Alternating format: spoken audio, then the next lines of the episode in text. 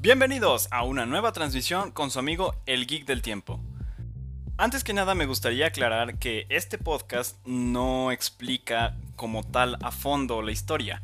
Aunque explicamos lo más importante, siempre hay partes aburridas.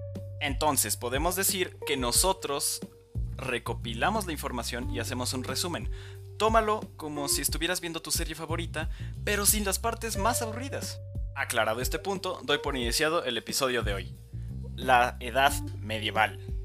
Se le conoce así porque es el periodo de transición entre la época antigua y las civilizaciones modernas. Es por esto que tiene su inicio en el año 476 con la caída del Imperio Romano y finaliza con el descubrimiento de América en 1492. Como puedes notar, esta época tiene más de mil años de contenido y en mil años pasan muchas cosas. Empecemos hablando del Imperio Romano de Oriente, también conocido como Imperio Bizantino y actualmente conocido como Europa Oriental.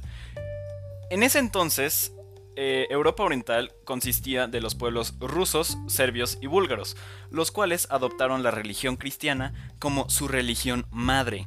Al mismo tiempo, los pueblos bárbaros o germánicos fueron descendiendo al sur en busca de construir sus propios reinos.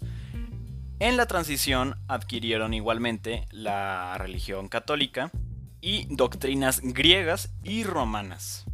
Y por otra parte estaban los árabes, los cuales habían adquirido la religión musulmana de parte de Mahoma convirtiéndose en los más grandes rivales de las civilizaciones de Europa Occidental o civilizaciones cristianas. ¿Y por qué eran enemigos? Básicamente el Islam llegó a un punto en el cual se extendió por toda Europa Occidental, adquiriendo parte de Tierra Santa y dando origen a las cruzadas. Pero de eso ya hablaremos después. Volviendo al tema, el Islam adquirió tanto poder que avanzó sus tropas hasta Europa Occidental, el cual fue un punto de quiebre para que los reyes dijeran no, de aquí no pasas y los hicieron retroceder. Esta disputa tiene como consecuencia la reunificación de varios reinos, los cuales formaron el Imperio Carolingio, el cual estaba conformado por Francia, Alemania e Italia. Sin embargo, tiempo después el Imperio Carolingio se volvió a dividir y junto con él se perdió la idea de crear un gobierno centralista, por lo que los reinos decidieron darle poder y territorio a los nobles o condes para así asegurar su lealtad al rey. Pero los pueblos germánicos empezaron con las invasiones hacia el sur, y a partir de aquí se crea la figura del caballero, el cual alrededor de su historia ha creado mitos y leyendas por sus proezas y aptitudes en el campo de batalla, lo que originaban cuentos de caballeros, cuentos medievales, cuentos que creo yo que todos en algún punto de nuestra vida hemos llegado a escuchar, llegado a leer, en fin, que así estuvieron durante varios años, conquistando, quitando territorio, etc. Durante este periodo también se dieron a conocer las guerras feudales, las cuales eran guerras entre los señores feudales y los reyes, porque querían o los reyes conquistar el territorio feudal o los señores feudales eh, hacerse monarcas del reino.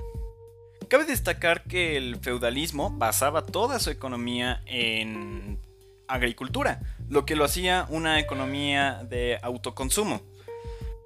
Sumado a esto, todas las victorias que tenían los señores feudales, llegó un punto en los cuales podían ellos construir sus propias ciudades. Aquí un dato interesante, y es que los castillos en donde habitaban los señores feudales eran conocidos como burgos. De ahí se le conoce como burgués a un habitante de una ciudad.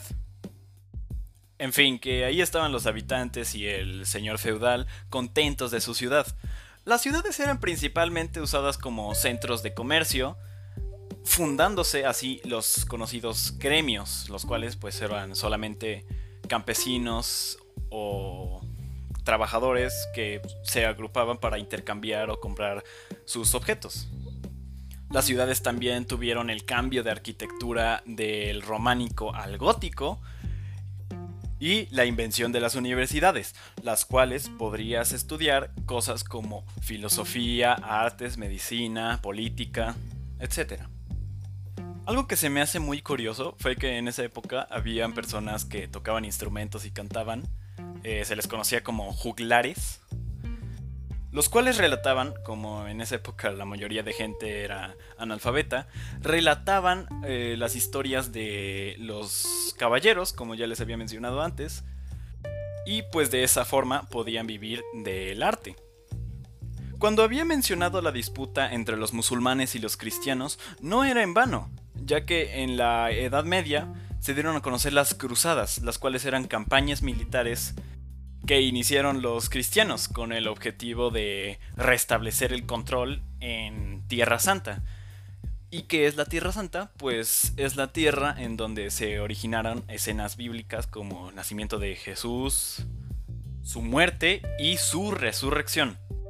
Y este fue el último proceso que tuvo la Edad Media, ya que después de esto se descubrió América y se dio origen a las civilizaciones modernas. Y pues eso es todo por esta ocasión. Espero que te haya gustado el podcast, que lo hayas disfrutado y que no te hayas aburrido, porque al final del día ese es el propósito del podcast, que no te aburras. Ya sabes que puedes apoyarme consultando el podcast y recomendándoselo a uno de tus amigos. También puedes mandarme tus sugerencias o tus peticiones de temas que te gustaría que relatara para un examen, por interés, por lo que sea. Aquí estamos atentos Ten un bonito día, tarde, noche, depende de la hora en la que estés escuchando esto. Y nos vemos. Adiós.